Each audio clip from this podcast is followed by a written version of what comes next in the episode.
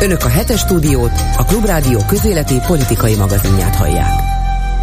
Ez a megbeszéljük a hetes stúdióban német Andrással, a HVG újságírójával, Juhász Dániellel, a Népszava újságírójával és Bolgár Györgyel. Köszöntelek a hetes stúdióban és kezdjük akkor a leghúzósabb, vagy legalábbis szerintem a legterjedelmesebb dologgal, mégpedig ezzel a kémbank históriával. Az amerikai szankciók szerdai bejelentése után a magyar kormány úgy döntött, kilép a kémbankként is emlegetett pénzintézetből, de már ki is lépett, e, lehet olvasni ezt a e, mindenhol szinte. Mi a véleményetek, miért kellett ilyen gyorsan lépnie Orbánnak, amikor David Pressman nevével még pár nappal ezelőtt viccelődött? Orbán Viktor, hogy nem is nagyon engedi azt, hogy ez a prés ember, ő így fordította le Pressman nevét, kipréseljen belőle bármit is. Vagy bepréseljen minket a háborúba. Vagy bepréseljen minket a háborúba, de jött a Pressman, elmondta, amit elmondott, és másnap már ki is léptünk ebből a úgynevezett kémbankból, amelyre az orosz országi magyar nagykövet azt nyilatkozta, hogy szerint ez nem kémbank. Valószínűleg igaza van egyébként. Szerintem ezt elsősorban ezt a bankot arra lehetett használni, hogy a nyugati pénzforgalmi rendszert, ellenőrző SWIFT rendszert megkerülve lehessen utalgatni különböző helyekre, tehát erre mindenképpen alkalmas volt, és kivételesen elhiszem a miniszterelnökünknek, hogy miért léptünk ki. Tehát gyakorlatilag a szankciók után, amit a bank ellen bevezettek, értelmetlenné vált ez a bank, tehát gyakorlatilag alkalmatlan lesz azokra a célokra, amelyekre ezt megteremtették, de hát ugye mi voltunk az utolsók, akik Oroszországot leszámta kilépte. Tehát ugye ez a KGST egykori bankja volt, újraélesztették tíz évvel ezelőtt, és gyakorlatilag rajtunk kívül mindenki már kilépett. Tehát valóban szerintem innentől fogva ez a bank, ez meghalt, tehát nem fog működni, semmi értelme nincsen. És tehát még egy mondat, hogy ugye azt is mindenki tudja, hogy ezek a szankciók, amit a Pressman bejelentett a sajtókonferencián, ezek nagyon lájtosak. Tehát mindenképpen ez csak egy figyelmeztetés akart szerintem lenni, és valószínűleg ezt a magyar kormány is tudja. Tehát azért próbált Orbán Viktor gyorsan lépni, hogy, hogy mutassa, hogy, a, hogy, hogy elkerülje, és de újabb szankciók legyenek. Mondják azt is, hogy egeret szültek a hegyek, mert itt mindenki azt várta, hogy itt valami egészen elementáris, mindent elsőprő bejelentés lesz a nagykövet részéről. De, az, de nagyon megosztanak a vélemények. Valaki azt mondja, hogy azért ez a döntés is eléggé súlyos, legalábbis a pénzügyi világot tekintve a magyar szempontból. Tehát, hogy nem e, annyira lájtos, mint amennyire sokan hiszik. Hát szerintem mindenképpen lájtosabb, mint amennyire számítottak az emberek, de szerintem gyakorlatilag ez egy figyelmeztetés akart lenni, hogyha így folytatjuk a külpolitikánkat, belpolitikánkat, akkor ennél komolyabb szankciók fognak következni. Gyuri? A bejelentés formálisan itt Budapesten a nagykövettől hangzott el, de azért ez egy washingtoni bejelentés volt, és alapvetően a magyar vonatkozása csak egy kicsi. Úgyhogy azért is volt ez délután negyed hatra időzítve, mert akkor történt az amerikai bejelentés, a nagykövet nem előzhette azt meg. Szóval nem Magyarországra volt kihegyezve, a bennünket érintő pénzügyi következmény nem olyan nagy. Szóval az, hogy Magyarországnak ebből milyen konkrét kára származik, hát elveszhet a belerakott tőkéje, 100 millió euró, ki tudja még milyen veszteségek, inkább az a veszteség számára, és ezt nyilván Washingtonban is meggondolták, hogy az oroszoknak ez nem, nem fog tetszeni, nem örülnek neki, bár feltételezem Moszkvában is tudták, hogy előbb-utóbb ennek a vízcsapnak vége van, de azért ameddig tudsz, Viktor, tarts ki. Mostanáig tudtam elvtársak, úgyhogy most bezárom. De azt mondott, hogy pár nappal ezelőtt még a nagykövet Pressman nevével viccelődtek.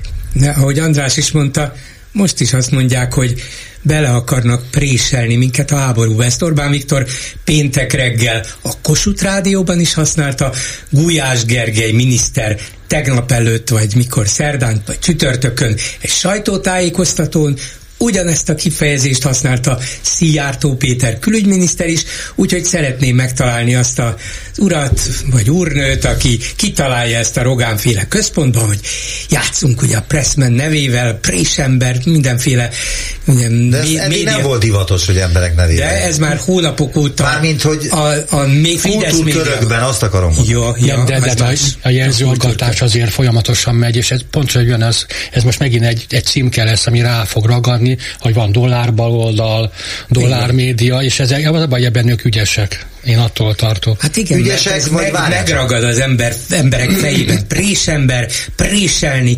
belekényszerítenek minket a háborúba, és ha mindenki ugyanazt ismétli, Orbán, Szijjártó, Gulyás, Bajer Zsolt, és a többi, akkor egyszerre csak elborít téged, és már hirtelenjében nem is tudsz más kifejezést használni. Igen, de az a kérdés, hogy ügyesek-e? Uh, hadd kérdezzem meg Juhász Dánielt, hogy, hogy ügyesek-e vagy sem. Tehát, hogy hát, én, mert én az a, ezzel kapcsolatos hozzáállásom nekem, hogy ez nem ügyesség, hanem ez egy lehengelő dömpingnek a következménye, ami ezzel kapcsolatban zajlik. A kesmalapoknak, a tévének, a Magyar tévének, a Magyar rádiónak, a Duna tévének, meg minden, a, a Hír tévének köszönhetően. Én nem tudom eldönteni, hogy ügyesek-e, de azért az látszik, hogy mintha egy kicsit össze is zavarodott volna a kormány, ugye az amerikai bejelentés után.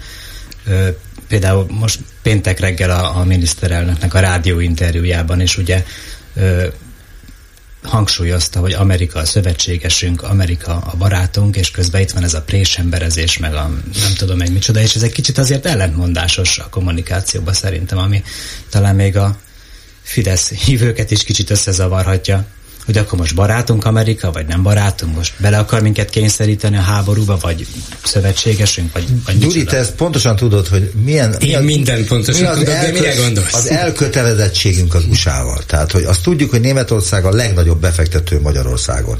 És úgy tudtam, hogy az USA a második. Lehet, hogy a második, lehet, hogy valószínűleg igaz. Orbán is kiemelte ebben a pénteki interjúban, hogy mennyi minden köt össze bennünket barátunkkal és szövetségesünkkel, az Egyesült Államokkal, és ebben az egyik kulcs elem volt szerinte a gazdaság, az amerikai befektetések, de de hát mm, az, hogy feltűnően és, és több percen keresztül hangsúlyozta, hogy barát és szövetséges, tulajdonképpen egyetlen egy nagyobb kérdésben vagyunk egymással szemben, és ez a háború.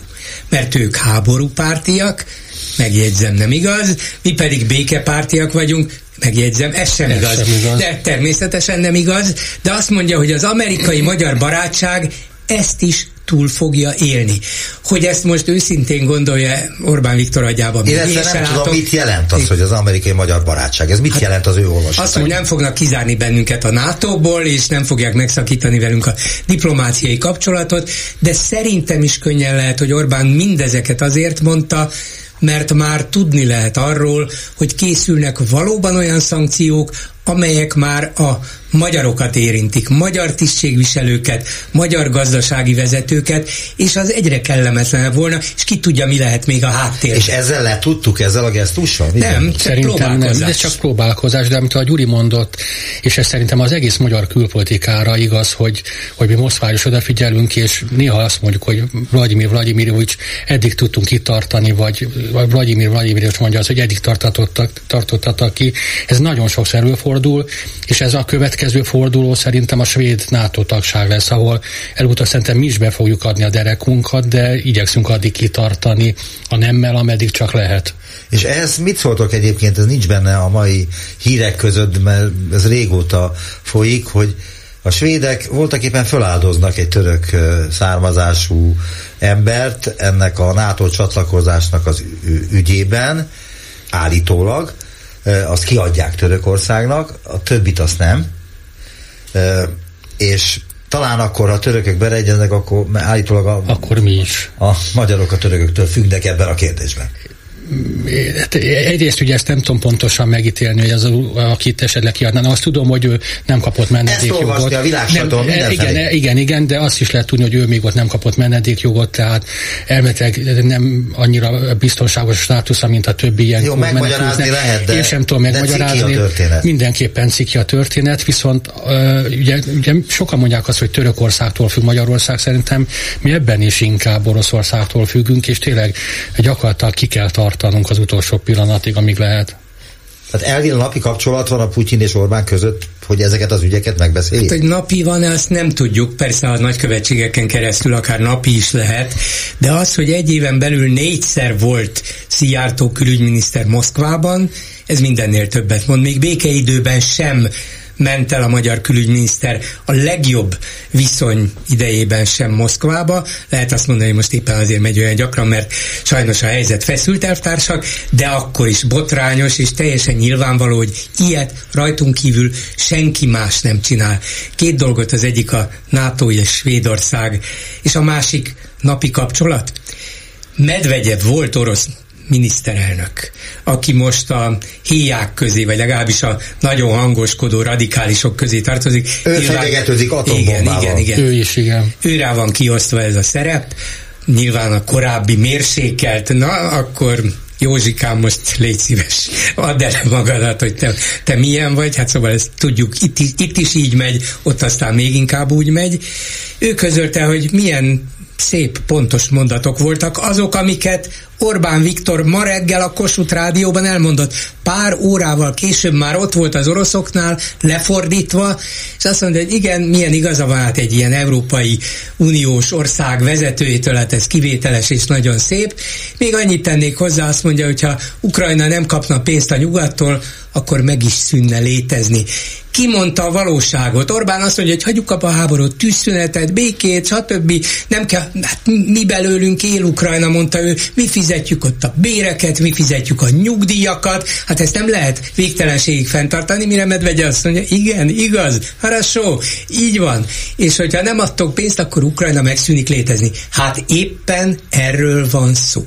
Igen. És úgy fogják hívni, hogy Oroszország. Így van.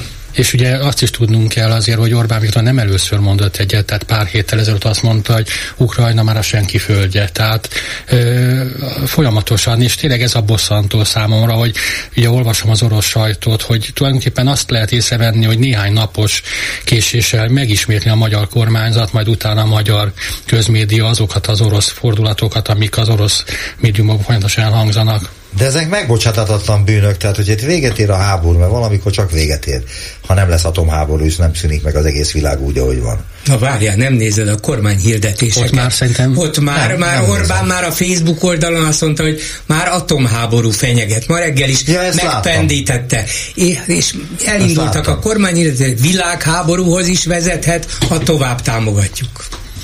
Igen.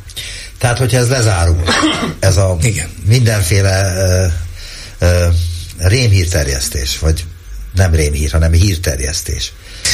Akkor, hát hírnek nem hír. Akkor, akkor mi lesz velünk? Tehát, hogy itt mi páriákká válunk. Az ukránok azok nem fogják sohasem megbocsájtani nekünk azt, ahogy viselkedtünk. Az Európai Unióban amúgy sem túl jó a szénánk, ott, ott meg ezt még fölírják a rovásunkra. Az USA az most lépett ebben az ügyben. Kikkel fogunk mi jóban lenni, ha egyáltalán lesz ilyen? Hát elutazott a miniszt, külügyminiszterünk Sierra, Le, Sierra Leone-ba. Sierra Leone. Tehát gyakorlatilag... De az messze van, az Fehér Oroszország közelebb van. Igen, de szövetséges lesz Igen, majd. de itt volt most a külügyminiszter, fe, a Szijjártónál, Fehér Oroszországból. Meg mi is voltunk ott, igen, igen, miközben. Ez megint azt, hogy mondjam, hogy ez a, az autoriter elszigetelődő országra jellemző, hogyha komoly tényezők nem állnak szóba velük, akkor mindig megtalálják azokat az országokat nagyon messze, amelyekkel meg lehet mutatni, nekünk is vannak külkapcsolataink szerintem, és ugye azt mondtad, hogy párjává válunk. Szerintem ezt már múlt időbe tehetjük, de szerintem már váltunk. Én nem érzem, tehát nem járok külföldre, nem beszélgetek külföldi emberekkel, mondjuk az Európai Unióból, és nem tudom, hogy ők hogyan látnak a... minket, de azt gondolom, hogy ez a farkas ügy még csak rátett egy lapáttal, kicsit felerősítve, hogy a magyarok mennyire felelőtlenek, és mennyire e, tojnak arra, hogy a liberális világ az mit tart fontosnak, meg értékesnek. Te Németországban és Lengyelországban voltam az utóbbi hetekben, ott mindenki ezt kérdezi, hogy mi van veletek. A diplomata ismerőse meg azt mondják, hogy gyakorlatilag a magyar diplomatákkal Nyugat-Európában alig állnak szóba. Tehát már párjává váltunk, szerintem ezt mondhatjuk múlt időben. Ti hogy látjátok? Én nem tudom, hogy például ö, itt a szövetségesek kérdésében, hogy például Oroszországot lehet ö, Magyarország szövetségesének tekinteni. Ugye ennek a Nemzetközi Beruházási Banknak a magyar alelnöke ö, valahol nyilatkozta is, hogy Magyarország Oroszország szövetségese. De hogy ezt, ezt Nem, a szövetség... Ez a, ez a Boros Imre volt, aki Igen, igen. talán a felügyelőbizottsági tagja Igen, ennek a igen. Ennek a Na, banknak. De mindegy, ott volt. ez ugyanúgy elárult hogy ez az egy igazságot. egészséges szövetség egyáltalán Magyarország szempontjából? Ugye jól mutatja az a kép is. amikor- Fogalmunk sincs az adatokról. Nem tudjuk, hogy milyen alap, hogyan vettünk gázt az oroszoktól, milyen szerződések köteleznek minket. Tudjuk ezt? Tehát arról vannak elképzeléseink, Követ, közvetetten tudjuk. hogy, hogy gyakorlatilag ugyanannyit fizetünk, csak késéssel fizetjük. Sőt, és, egy kis felárra. Igen, és a, az egyik nagyon... Nem mindegy. Igen. Tehát én szerintem konkrét anyagi hozadéka ennek a által említett szövetségnek, ami szerintem nem egy, egy egyenrangú szövetség, ha van ilyen, komoly hozadéka nincsen Magyarországra, nézem már, mint pozitív hozadéka, negatív annál több. Igen, de a szövetségesek vagyunk Oroszországgal. Nem, nem, nem, azért Ha. ezt nem mondjuk. If. De nem. Akkor azt mondom, hogy nem mondjuk még így se. Ha ne Szövetségesek nem vagyunk, de hogy titokban, leplezve, nem is leplezve, együttműködünk vele sokkal inkább, mint ahogy ezt bárki megengedhetné magának mindenféle normalitás fedezéke alatt mondva, hogy hát valamilyen észszerű kapcsolatot fenn kell tartani még az ellenséggel szemben is. Nem, mi kifejezetten barátinak látszó kapcsolatokat tartunk fönn, együttműködünk velük, ez nem szövetség, de a saját szövetségeseink elárulása. Igen, de hát igen, ez a baj, hogy hát most a pál utcai fiúkra gondoltam, ahol nagyon ciki volt a saját embereidnek az elá- elárulása, a gyerekek számára is. Itt meg most akkor kitárulunk el kinek? Az oroszoknak az uniót, az uniónak az oroszokat, az amerikaiaknak az uniót és az oroszokat. Tehát hogy tudjuk ezt az egészet ö, ö, tartani, és hogyan tudjuk ezt normálisan működtetni. Tehát ez, ez egy abnormitás, nem? Hát igen. Hát, Én nem is tudom egyébként, hogy vajon megéri-e Magyarország szempontjából feláldozni a nyugati szövetségeseinket, szövetségeinket egy ilyen kapcsolatért, ugye? Duri Az megéri? orosz kapcsolat. Nem, hát ez teljesen természetes, hogy nem éri De meg. tudjuk azt, hogy a- Orbán Viktornak megérje, és neki az elmúlt 13 év sajnálatos tapasztalataiból ítélve megéri. De tudjuk azt, hogy mivel fogják meg az tudta Orbán? erősíteni. Ha fogják valamivel? Én, én azt, hogyha fogják valamivel, akkor ezt nem tudjuk. Vannak feltételezések, találgatások. Én változatlanul azt hiszem, hogy nem fogják. Orbán azt találta ki, lehet, hogy bizonyos orosz nyomásra, orosz ígéretekre nem tudjuk, még az is lehet, hogy valamilyen kellemetlen információt megpróbáltak tudomására hozni, hogy figyelj, ha nem leszel velünk kicsit barátságosabb, akkor még esetleg ilyen és ilyen következménye is lehetnek, de nem hiszem, akármit találnának ki, vagy akár milyen bizonyítékuk van, akármire Orbán Viktorral szemben, ma már az se számítana az égvilágon semmit. Ha az oroszok ezt nyilvánosságra hozzák, ők Mármint Or- Orbán Viktor arra játszott szerintem tudatosan, és a mai napig is, hogyha ő megerősíti a magyar-orosz kapcsolatokat, az Unióval és a NATO-val szemben is, akkor ezzel ő erősödik. Mert úgy tudja ezt a kettős játékot játszani, hogy figyeljetek, nekem más a véleményem, zsarollak benneteket azzal, hogy én jóban vagyok Putyinnal, én jóban vagyok Kínával, a kínai elnökkel, ők tudnak nekem adott esetben segíteni és támogatni, és azért tudjátok, ez két nagy hatalom, és Magyarország ebből a szempontból különáll, kis ország vagyunk, de mégiscsak erős, főleg ezzel a két nagy hatalommal a háta mögött, ezt a két kulacsos játékot szereti, csinálja, és sajnos nem eredménytelenül űzi, de hogy ez Magyarországnak árt, ma is és hosszú távon is, ez biztos az ő hatalmának segít. Német András? Én viszont úgy gondolom, hogy ez, amit mondtál, ez tökéletesen igaz volt addig, amíg el nem kezdődött az ukrán háború, addig lehetett e, pávatáncot járni, most viszont tényleg állást kéne foglalni, és ugye azt mondod, hogy mi azt mutatjuk, hogy van erőnk, de hát amikor a NATO most már Magyarországot kihagyva tárgyal magas szinten Ukránával, ez azt mutatja, hogy a NATO is most már úgy döntött, hogy a magyar ellenállása nem foglalkozik. Tehát egyre jobban elszigetelődünk, és ennek tényleg beláthatatlan következményei lesznek. Én is azt hittem. Nincs visszalépés az Orbán is- részéről? Szerintem már ebből nem lehet Visszalépni, visszalépni. visszalépni mindig lehet. Hátraharcot csinálni mindig lehet. Én is azt hittem 2022. februárjában, hogy vége. Ennek a guztustalan, álságos, pofátlan játéknak vége. Nem lehet tovább. Hát az életünkről van szó. Csak a nato belül, meg az Unióval együtt maradhatunk életben és normálisan. és nem Orbán megtalálta megint azokat a kiskapukat, amelyeken kibejár Moszkvába, kibejár Isztambulba, kibejár Pekingbe, és így tovább mindenhova, és még mindig fent tudja, fent tudja ezt tartani, egyre nagyobb pofonokat kap, igen, bizonyára egyre nagyobb engedményeket is kell tennie, de még mindig nem akkorákat, amiktől visszafordítaná ezt, mert az, hogy elszigetelődünk, ez tényszerűen igaz. Csak a magyar választópolgár nem érzékeli. Azt érzékeli, hogy egy kemény legény van a gáton, és azt Orbán Viktornak hívja. Bizonyos körökben azt mondják erre a, az attitűdre, hogy ügyes. És itt Magyarország. Az a baj, hogy Be, Magyarország azért van kétharmad. Mert sokan mondom. azt mondják, hogy lám, lám, nem eszi meg azt, amit a nyugatiak a szájába akarnak tömni, meg azt se, amit az amerikaiak akarnak a száján, vagy a torkán lenyomni. Ő helyettünk is kiáll az igazunkért. Tudjuk, milyenek ezek az amerikai. Igen, tudjuk hát. Ha bekapcsoljuk a hírtévét, akkor egészen extrém dolgokat hallhatunk ott a megmondó emberekről, vagy a beszélő fejektől egészen elképesztő nem is értem.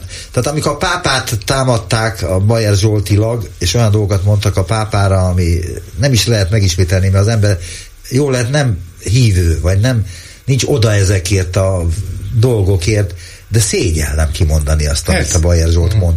Mai napig, amiket Te mondanak. látod, vissza lehet hát fordulni, és a legjobb pofát vágni az egész. Ezt ide jön a pápa. Most mondja a Bajer Zsolt, amit mondott ezelőtt egy vagy két éve. Most mondja. De Bidenről gyakorlatilag ugyanilyen... Uh, Igen, a Biden a vén is barom. A másik pedig, ami engem rettenten zavar, hogy rengeteg számot hoznak, és én szeretek a számok mögé nézni, és ezek nettó nem igaz ezek a számok. Legutóbb például Kövér László mondta azt, hogy Irakban, amikor az, a két amerikai invázió között félmillió gyerek halt meg az Irak elleni szankciók miatt. Utána néztem, ez egy, egy olyan jelentés volt, amit utána 25-ször vontak vissza. Kiderült, hogy megbuherálták a számokat, de ennek ellenére a magyar parlament elnökkel, nem tudom, hanyadik közjogi méltóság, ez belemondja a kamerában, mint igazán, valószínűleg ő is tudja, hogy nem igaz. Ilyenből naponta történik száz, és utána magánbeszélgetésekben ezeket én rendre visszahallom sajnos. A... Ezt lehet agresszió relativizálásnak nevezni, az ukrajnai agressziót relativizál. Pont, hát az amerikaiak is gyerekeket öltek meg, méghozzá mennyit? Nem volt igaz. Hogy az egy hibás lépés volt a második iraki beavatkozás, igaz. Hogy voltak ártatlan áldozatai, igaz. De az Egyesült Államok ott is valamiféle normális egyensúlyt próbált megtartani egy fontos és kényes világpolitikai vagy kérde, helyzetben és, és térségben, nem, nem, nem jól csinálta, és nem volt az végeredménye jó. De nem ugyanaz történt, mint most Európában. És egy apró különbségre hadd hívja meg figyelmet, tehát valahogy mindig úgy történik, hogy Oroszország ott elégedetlen a szomszédos államokkal, amit éppen el akar foglalni. Tehát Grúziának egy részét is gyakorlatilag magához csatolta, Ukrajnának egy részét is magához akarja csatolni. Amikor az Moldova. USA Moldova, igen, a Nyerszementi köztársaság, tehát amikor az USA beavatkozott mondjuk Koszovó vagy Boszniában, azért nem az volt a cél, hogy Koszovó legyen az 50 52. vagy 51. tagállam. Tehát ez megint egy e, súlyos különbség, hogy Oroszország folyamatosan szerző háborúkat vív az utóbbi években. A miniszterelnökséget vezető miniszter, vagy Gulyás Gergely szerint az Egyesült Államok budapesti nagykövetsége támogatásával szétszórt ruszkik haza feliratú plakátok, amiket lehet látni az egész országban, annak a bizonyítékai, hogy az amerikaiak háborúpártiak, és hogy Magyarországot is belepréselnék a ebbe az álláspontba, a háborúpárti álláspontba. E, mint ahogy az ellenzék is háborúpárti, e, és itt azért mondtam azt, hogy most hogy ezt jó kitalálták, de hát akkor a média áll a rendelkezésükre, hogyha ezt súlykolják, és ezt teszik már hetek óta, vagy hónapok óta, akkor még a legfelvilágosultabb magyar ember is elbizonytalanodik, és elhiszi. Hm. Azért itt is van egy kis ellentmondás. Igen. Mert én például laikus hírfogyasztóként nem nagyon érteném azt, hogyha valaki azt mondja, hogy ruszik haza, jelen esetben ugye Ukrajnából vonuljanak ki az oroszok, az miért háborúpártiság? Ezt még valamiért senki nem magyarázta meg. Mert maguktól nem mennének ki. csak, csak háborúval. Igen. Igen. Igen, jó, logikailag nem nagyon figyelnek arra, hogy stimmeljenek ezek a dolgok. Nem is érdekes, azt hiszem. Az az érdekes, hogy háborúpárti. De hát ő nem bántott senkit. Akkor is háborúpárti. mert rákoppantok a fejedre, hogyha nem tetszik neked ez a jelző. És ez folyik a Hír TV-ben, amit egyébként eléggé gyakran szoktam nézni, a saját megbotrákoztatásom miatt, meg hát a köztévét, az, e, jó, Mit lehet ezzel kezdeni, amikor ezt állítják az amerikaiakról, meg ezt állítják a ellenzékről, meg ezt állítják Brüsszelről? Hogyan lehet kivédeni, hogyan lehet uh, csökkenteni azt a fajta hipnotikus uh, dolgot, hogy uh, Magyarországon csak a Fidesz-KDNP nem háborúpárti?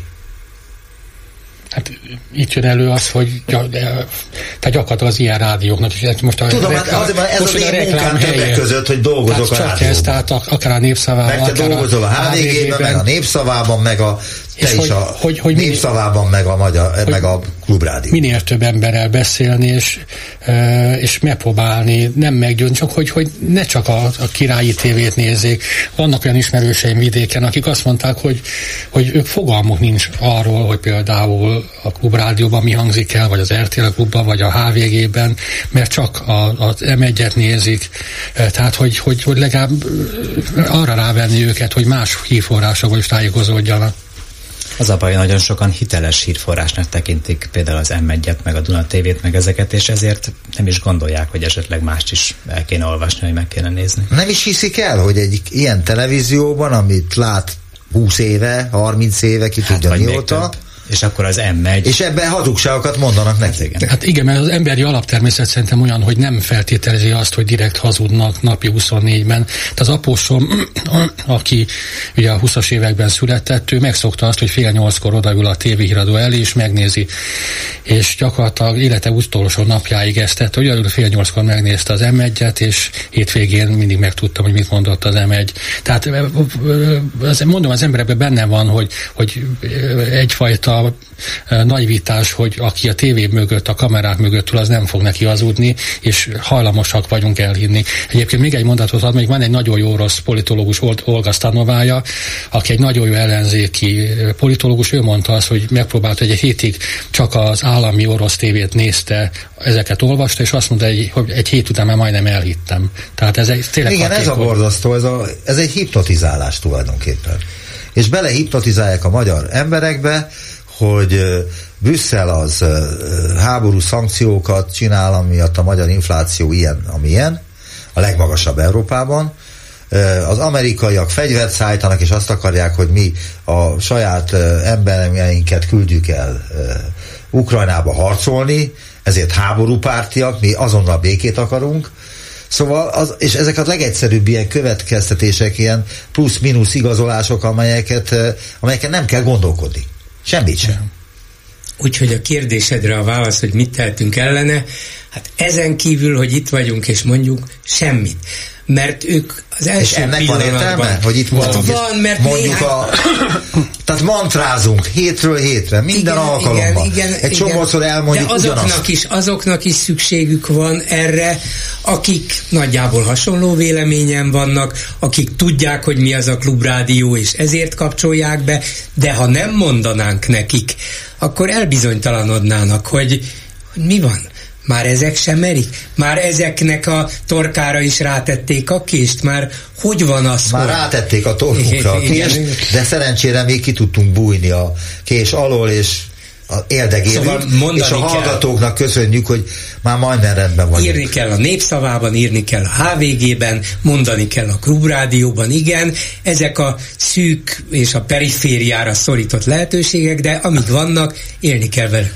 Továbbra is ez a megbeszéljük a hetes stúdióban német Andrással, a HVG újságírójával, Juhász Dániellel, a Népszava újságírójával és Bolgár Györgyel, és akkor oda akartam ugrani, azt hiszem, hogy igen, titkos iratok.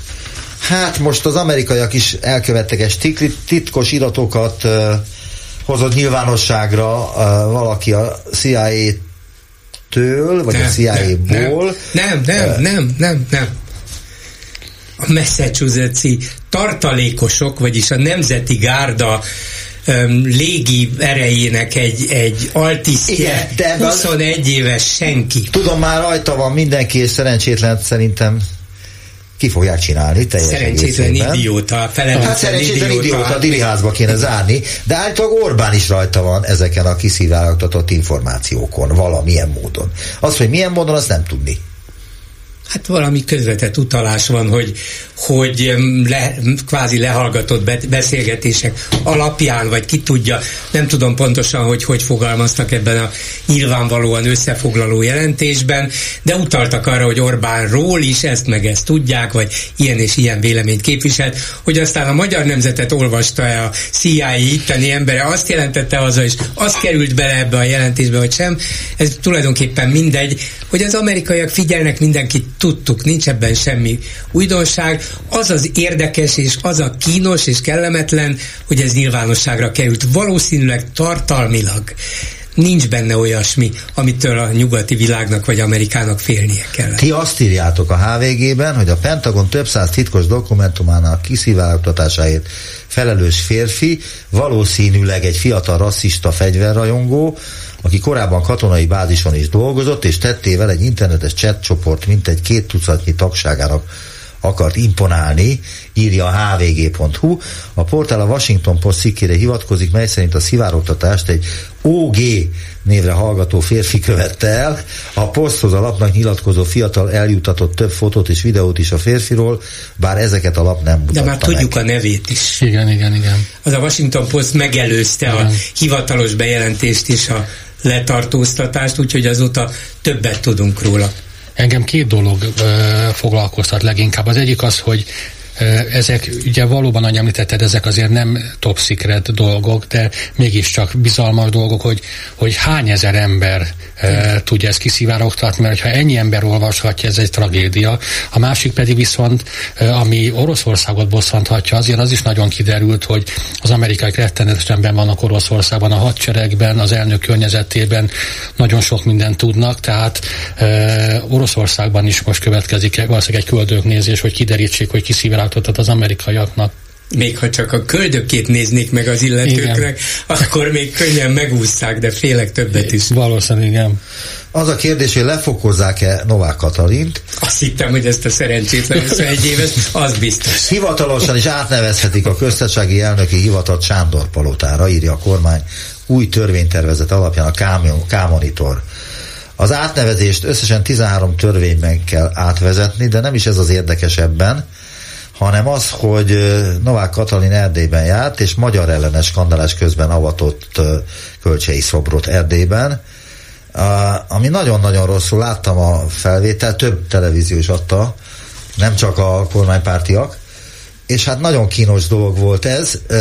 Valószínű ez vár Novák Katalinra bárhová megy Európában, ettől kezdve. Nem? Egyébként visszatérve a első kérdésedhez, hogy ez a Sándor Palota átnevezés meg hogy lefokozzák-e Novák Katalint, hogy vajon ez Novák Katalin lefokozása, vagy a köztársaság egy újabb lefokozása? Inkább az nem utóbbi, persze, persze, nem.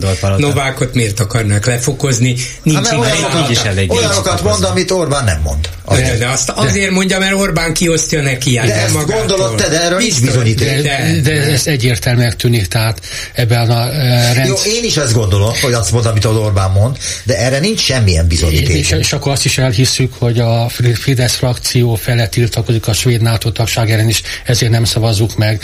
Nem, tehát ugye az elmúlt elmúlt 13 évben... Elbizonytalanodtak a frakcióban, azt mondták. Igen, hát ez, ez, ezek viccek. Tehát a 13 év, amióta hatalmon van, a frakció egyszer sem lázadt föl, most sem, tehát... Ja, ezt, nyilván ezt kitárgyaltuk igen. már, szem, talán nem tudom hány hete, igen. amikor én voltam a hetesben, akkor volt ez friss hír, és hát ez egy abnormitás, hogy a Fidesz frakció elbizonytalanodott, még akkor a finn-svéd NATO csatlakozásról is szó volt, és hogy ez akkor találták, hogy küldenek delegációt Finnországba és Svédországba. Igen.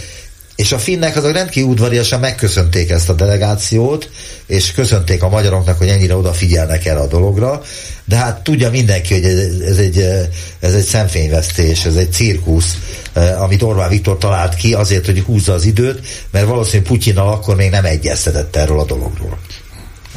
Nem, nem is hiszem, hogy Putyin itt a lényeg, hanem inkább zsarolásra használta föl, vagy használja föl ezt is.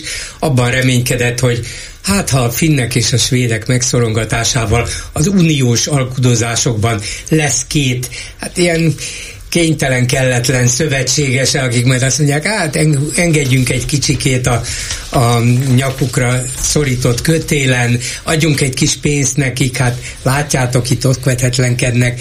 De nem, ugye a finnek megkapták a jóváhagyást, és azonnal bejelentkeztek ellenünk egy perre az Európai Bizottság mellett, az Európai Bíróságnál, genderügyekben. Úgyhogy Kövér László ki is rohant, hogy micsoda hálátlanság ez, mi megszavazunk hálátlanság. Örüljünk neki, hogy itt van Finnország erős hadsereggel, és segít bennünket Magyarország Magyarországot is megvédeni a NATO keretein belül. Hálátlanok vagyunk? Ők, az a kérdés, hogy kiktől kell megvédeni Magyarországot. Tehát, hogyha az oroszok a szövetségesük, az ukránokkal jóba vagyunk, az Európai Uniónak a tagjai vagyunk, vagy tagja vagyunk. Ki, ki fog megtámadni minket? Én a pirézekre gondolok. A pirézek, igen. Az könnyen lehet. Mi a helyzet az inflációval? A KSH friss adatai szerint jelenleg még mindig 25% felett van az infláció. Márciusban 25,2%-kal nőttek az árak a tavalyi márciushoz képest. Nagy Márton gazdaságfejlesztési miniszter azonban optimistán tekinti a friss adatokat. A politikus a kormány közeli világgazdaságnak adott interjújában úgy fogalmazott, a 25,2%-os infláció és a 42,6%-os élelmiszer drágulás teljes összhangban van a kormányzat várakozásaival. Ilyet már hallottam még a 70-es években is, azt hiszem, vagy a, akkor voltak ilyen dumák. Azt is mondta, hogy jó úton haladunk, hiszen ahogy azt a kormányzat várta és előzetesen jelezte, az év elején, azaz januárban már tetőzött az infláció, ezt követően pedig elindult egy mérséklődés. Mit szóltok ehhez? Hát, hogyha Jól válaszolt van a, a kormányzatnak a, a várakozásaival, és tényleg ilyen inflációra, meg ilyen élelmiszer emelkedésre számítottak, akkor igazán szóltak volna előre, hogy készüljünk. Ebben igazad van. Lehet, hogy szóltak, csak nem neked. Ja. Meg jobban fölemelhették volna a nyugdíjakat, ugye? Mert hát gondolhatták volna, hogy na hát, nem csak, hogy még még márciusban is 25,2%-os az infláció, de a nyugdíjasoké meg 26,7. Hát ez a 15 százalék nem lesz nekik elég, úgyhogy hát a nem. kormány várakozásai szerint nem 15-öt kell nekik januártól emelni, hanem 17-18-at. De érdekes módon nem tudta, vagy nem ezek voltak 15 a volt, 15 százalék volt Igen, az emelés. Tudjuk, persze. És a nyugdíjasok még örülhetnek is, hogy egyáltalán emeltek. Örülnek is sokan. És örülnek is sokan, ebben igazad van látni egyébként nyilatkozni yes. nyugdíjasokat az Orbán Viktor mellett, mert örülnek annak, hogy kapnak több pénzt. És őket nem érdekli a világpolitika. És az se érdekli, hogy háború van tőlünk pár száz kilométerre, az érdekli őket, hogy de ez viszont érdekelheti, hogy az élelmiszer árdágulás az nem csak 50 van, ahol 100% sőt van, ahol 150 De ha Orbán nem lenne, 200 lenne. E, igen, Mert már bevonultunk volna Ukrajnába, ott harcolnának a fiaink. Akkor te jól tudod a válaszokat. Igen, és nem jönne az ukrán gabona olcsón, amitől lejjebb mennek a liszt. Ja, bocsánat, ez mintha nem illene bele a sztereotípiába, pedig, pedig amiatt is ki vagyunk akadva, hogy itt az az olcsó ukrán gabona. Igen, akkor mi a baj az infláció? Na jó. Igen, szóval de ez... a Nagymárton, Nagymárton helyében egy kicsit izgulnék nem csak azért, mert azt mondta egyik nap, hogy kormány várakozásainak megfelelően, és egy napra rá a miniszterelnök rádióban azt mondta, hogy ez nem egészen az, amit, amit gondoltunk, ez még nem elég ahhoz, hogy például az árstopokat kivezessük, ennél határozottabb visszaesés, csökkenés kellene. Én kiéreztem Orbán szavaiból azt, hogy a fenébe lehet, hogy megvezettetek engem, hogy, hogy én beadtam a vakcinát már hónapokkal ezelőtt, és még mindig nem akar lejjebb menni ez az infláció. Van egy másik érdekes dolog, nem mintha ez feltétlenül annyira fontos lenne, csak majd ha lesz belőle valami. A héten Matolcsi, a Nemzeti Bank elnöke, aki lényegében hosszú hónapok óta, inkább egy év óta élesen bírálja a kormányt, és Varga Mihály pénzügyminiszter, aki Matolcsinak sokáig kiszemelt célpontja és ellenfele volt, találkozott egymással, hogy egyeztessék a pénz és a pénzügyi politikát. És nekem az az érzésem, mintha kialakulna egy ilyen védés datszövetség a Nagy Márton ellen. Szerintem Nagy Márton lett Orbán Liblingje, megetette a főnököt azzal, hogy ő, le fogjuk verni az inflációt hát pillanatok alatt. Igen, szó. igen. Ő, a, ő az új üdvöske, és a dolgok nem úgy mennek, ahogy a főnökkel elhitette, ezek az emberek pedig elkezdenek szépen fölépíteni egy újabb vonalat, és meggyőzni a főnököt arról, hogy figyelj, ez nem biztos, hogy jó irány. Hm. Még van hanyadik hónap, a negyedik hónap van, még van nyolc hónapja ennek a Nagymártonnak arra, hogy egy számjegyűvé tegye az inflációt, mert ha ezt nem tudja megtenni, akkor feltetleg Orbán Viktor eh, hát el, megválik tőle, feltehetőleg, vagy úgy gondolom. De a Navracsis Tibornak... Ezt ki fogjuk bírni. Jó, de a Navracsis Tibornak nincs félnivalója attól, hogy már nem tudom, határidőt mondja az EU-s pénzek megérkezésére? Hát ha majd bűnbakot kell keresni, akkor igen. A Navracs is most azt mondja, hogy nyáron érkezik. Igen, tehát legutóbb március 31-e volt. Az volt a legutóbbi. Hát a, meg azt hiszem volt december. Igen, igen. Ősz, volt december, ősz is volt. Már nem tudom, hanyadik határidőre járunk, de ugye azt is tudjuk Navracsis Tibortól, hogy az Európai Unió megértő a határidőkkel kapcsolatban, szóval lehet, hogy még lesz egy kis dologatás. De Navracsics természetesen megint nem a saját politikáját és a saját terveit adja elő Brüsszelben, hanem azt, amire Orbán Viktor utasítást ad. Eddig mehetsz el, Tibor, eddig ebben engedhetsz, ebben szórakoztasd őket, ebben húzd az időt, és így tovább, ezzel megy ki, és aztán nyomja lehetőleg optimista szöveget, meg azt a szöveget, hogy mi már mindent megtettünk, most már aztán tényleg minden Brüsszelen múlik, de tudja ő is, meg Orbán is, hogy az a, az a lényeg, hogy Orbán Viktor mikor, mire ad engedélyt, mire hajlandó visszavonulásra, miben enged, úgyhogy ha kell, és hogyha meg kell nevezni egy bűnbakot, mert nem sikerült, akkor Navracsis lesz ebben az első, persze.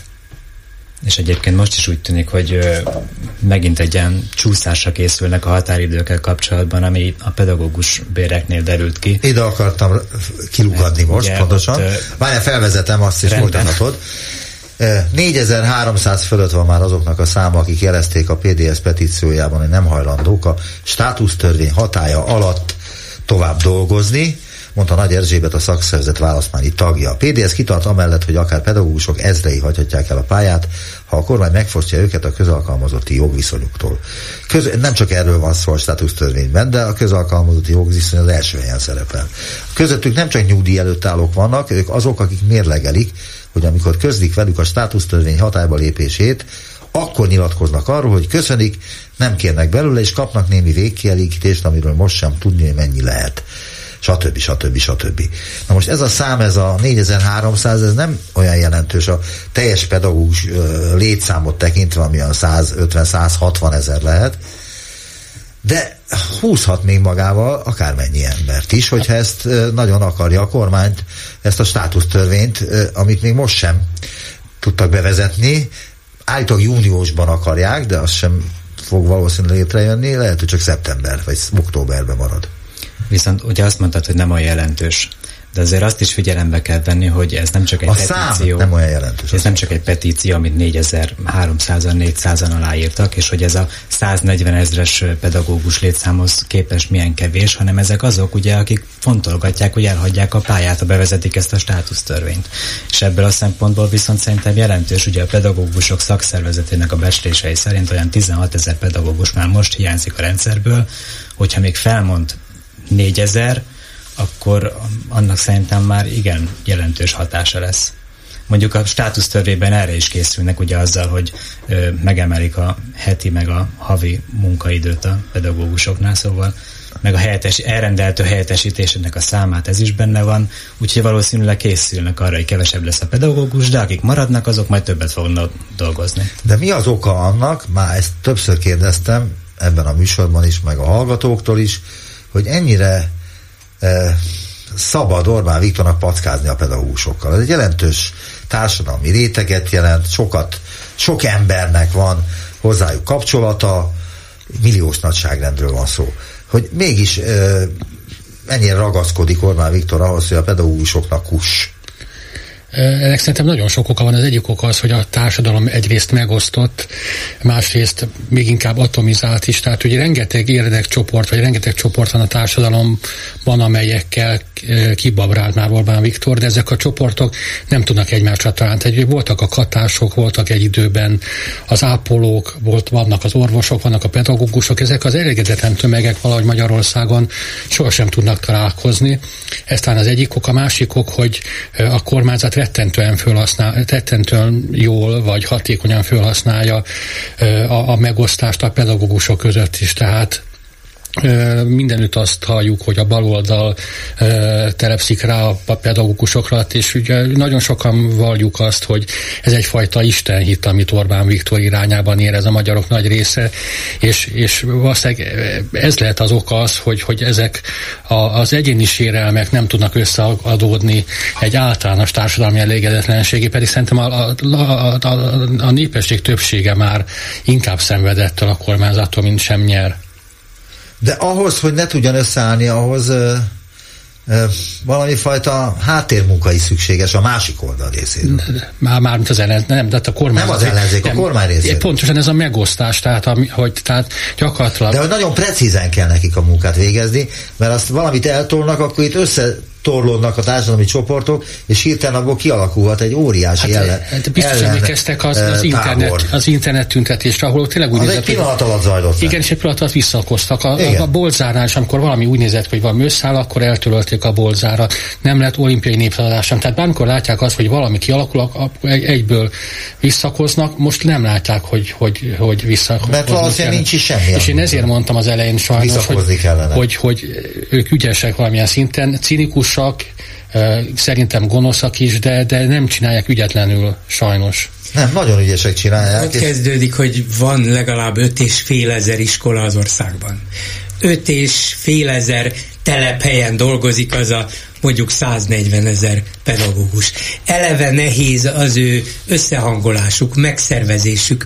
Lehet, hogy a többségük fel van háborodva, egy részük még ezt is elfogadja Orbántól, de tegyük fel, hogy a többségük fel van háborodva, fél is, el is van keseredve, de 5500 helyen nem tudják őket megszervezni. A nagyobb pedagógus szakszervezetnek van a pedagógusok számához viszonyítva 6 százaléknyi tagja. Hat.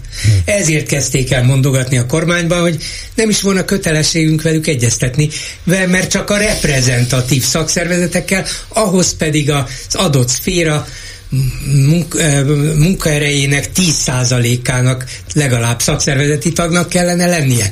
Van annyi pedagógus a szakszervezetekben? Nincs. De hát látjátok, mi még így is tárgyalunk velük, aztán persze semmibe vesszük a követeléseiket. Nehéz őket, vagy szinte lehetetlen megszervezni.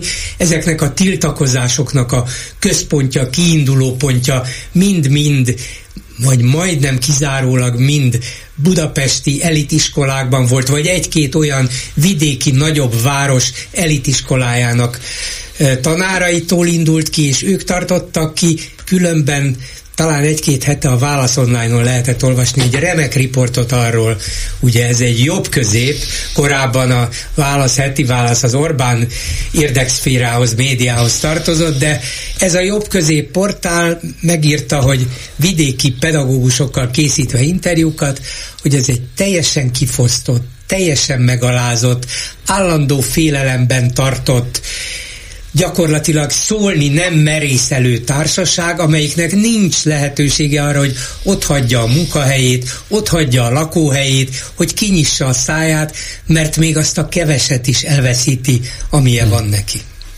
Az is probléma egyébként, hogy nagyon nagy a, hát nem is tudom, minek nevezem, fásultság, vagy érdektelenség a pedagógusok körében. Én legalábbis ezt tapasztalom, és pont tegnap olvastam egy pedagógusnak a bejegyzését a Facebookon egy ilyen tanári ö, csoportban, hogy megpróbálta saját tantestületén belül kollégákat keresni, akikkel így átbeszélték ezt a státusztörvényt. Nem az, hogy tiltakozzanak ellene, vagy sztrájkoljanak, vagy bármi, csak hogy beszéljenek róla.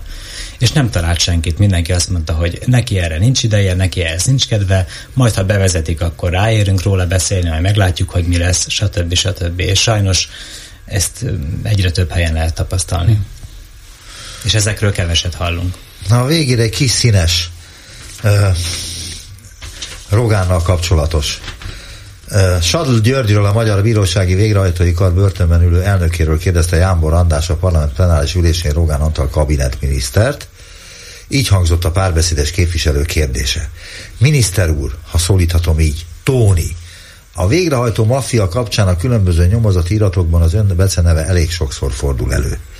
Például akkor, amikor Sadl György és az ő gazdája arról beszélgetnek, hogy a jó barátjuk, a Tóni, mennyire szenved miniszterként, amikor támadják őt. Sajnos nem ismerek más Tóni nevű embert a kormányban. Rongán Antal azt válaszolta, nem ismeri Sadl Györgyöt, és valószínűleg a jövőben sem fogja. Majd arról beszélt, hogy a baloldal szerint az igazságszolgáltatásnak a nekik tetsző újságcikkek alapján kellene vádat emelnie, és napokon belül ítéletet hoznia, mint az 50-es években. Tudom, mondta Rogán, hogy önök szeretnének ehhez visszatérni, de ma Magyarországon jogállam van, és a jogállam keretében az igazságszolgáltatás úgy működik, hogy minden egyes állítást, minden felvetést megvizsgálnak az erre feljogosított szervek. Ez jelen esetben az ügyészség. Mit szóltok ehhez? Egyrészt a párbeszédhez, másrészt ahhoz, hogy hogyan folyik ez az ügy, illetve hogy eh, eh, Rogán Antal így válaszol, és a demokráciára hivatkozva tesz egy abszolút antidemokratikus választ. Tehát nem válaszol a kérdésre voltak éppen. Hát olyan alaposak ezek a vizsgálatok, ugye erre hivatkozik. Azt mondja, hogy nem ismeri, de ez egy abnormitás ebben a helyzetben. Hát igen. Ha már csak... Hát, hogyha olyan alaposak ezek a vizsgálatok, akkor miért nem derült ki még pontosan az, hogy akkor konkrétan ki az a Tóni? És ki az a Barbara? Aki a felesége. Igen, Volt, aki szintén ugye? elhangzik, és a, a, a hivatalvezetője, és tehát teljesen egyértelműen beazonosítható sajnos. Ez egy... Hát ennyi erővel azt is mondhatta volna Rogán Antal, hogy ő nem ismer semmiféle Tónit. Igen, hogy ki az a Tóni. Igen. Hát azt mondta, illetve nem azt mondta, ő azt mondta, hogy, a hogy, Györgyöt nem ismeri, hogy a Sadló Györgyöt hát igen, csak azt is mondta. nem ismeri, és a jövőben sem fogja.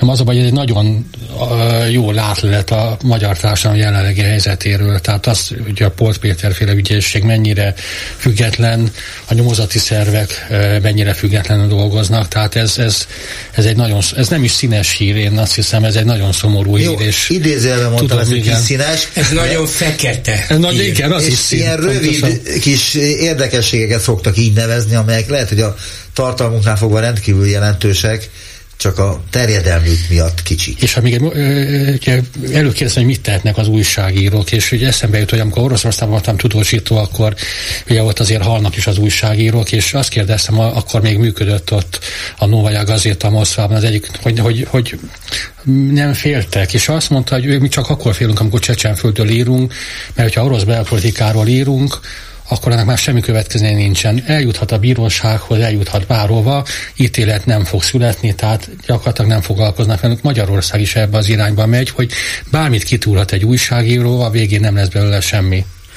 Nagyon szépen köszönöm, hogy eljöttetek. Ez volt a Megbeszéljük a hetes stúdióban Német Andrással, a HVG újságírójával, Juhász Dániellel, a Népszava újságírójával és Bolgár Györgyel. A mai adás elkészítésében közreműködtek Lantos Dániel, Gál Bence, Túri Lui. A műsor második felét a Klubrádió YouTube csatornáján is megnézhetik szombaton este 6-tól. Túlélő kampányunk keretében várjuk továbbra is megtisztelő támogatásukat. Csernyánszki Judit szerkesztő nevében megköszönöm figyelmüket, Najman Gábort hallották. A hetes stúdiót a Klubrádió közéleti politikai magazinját hallották.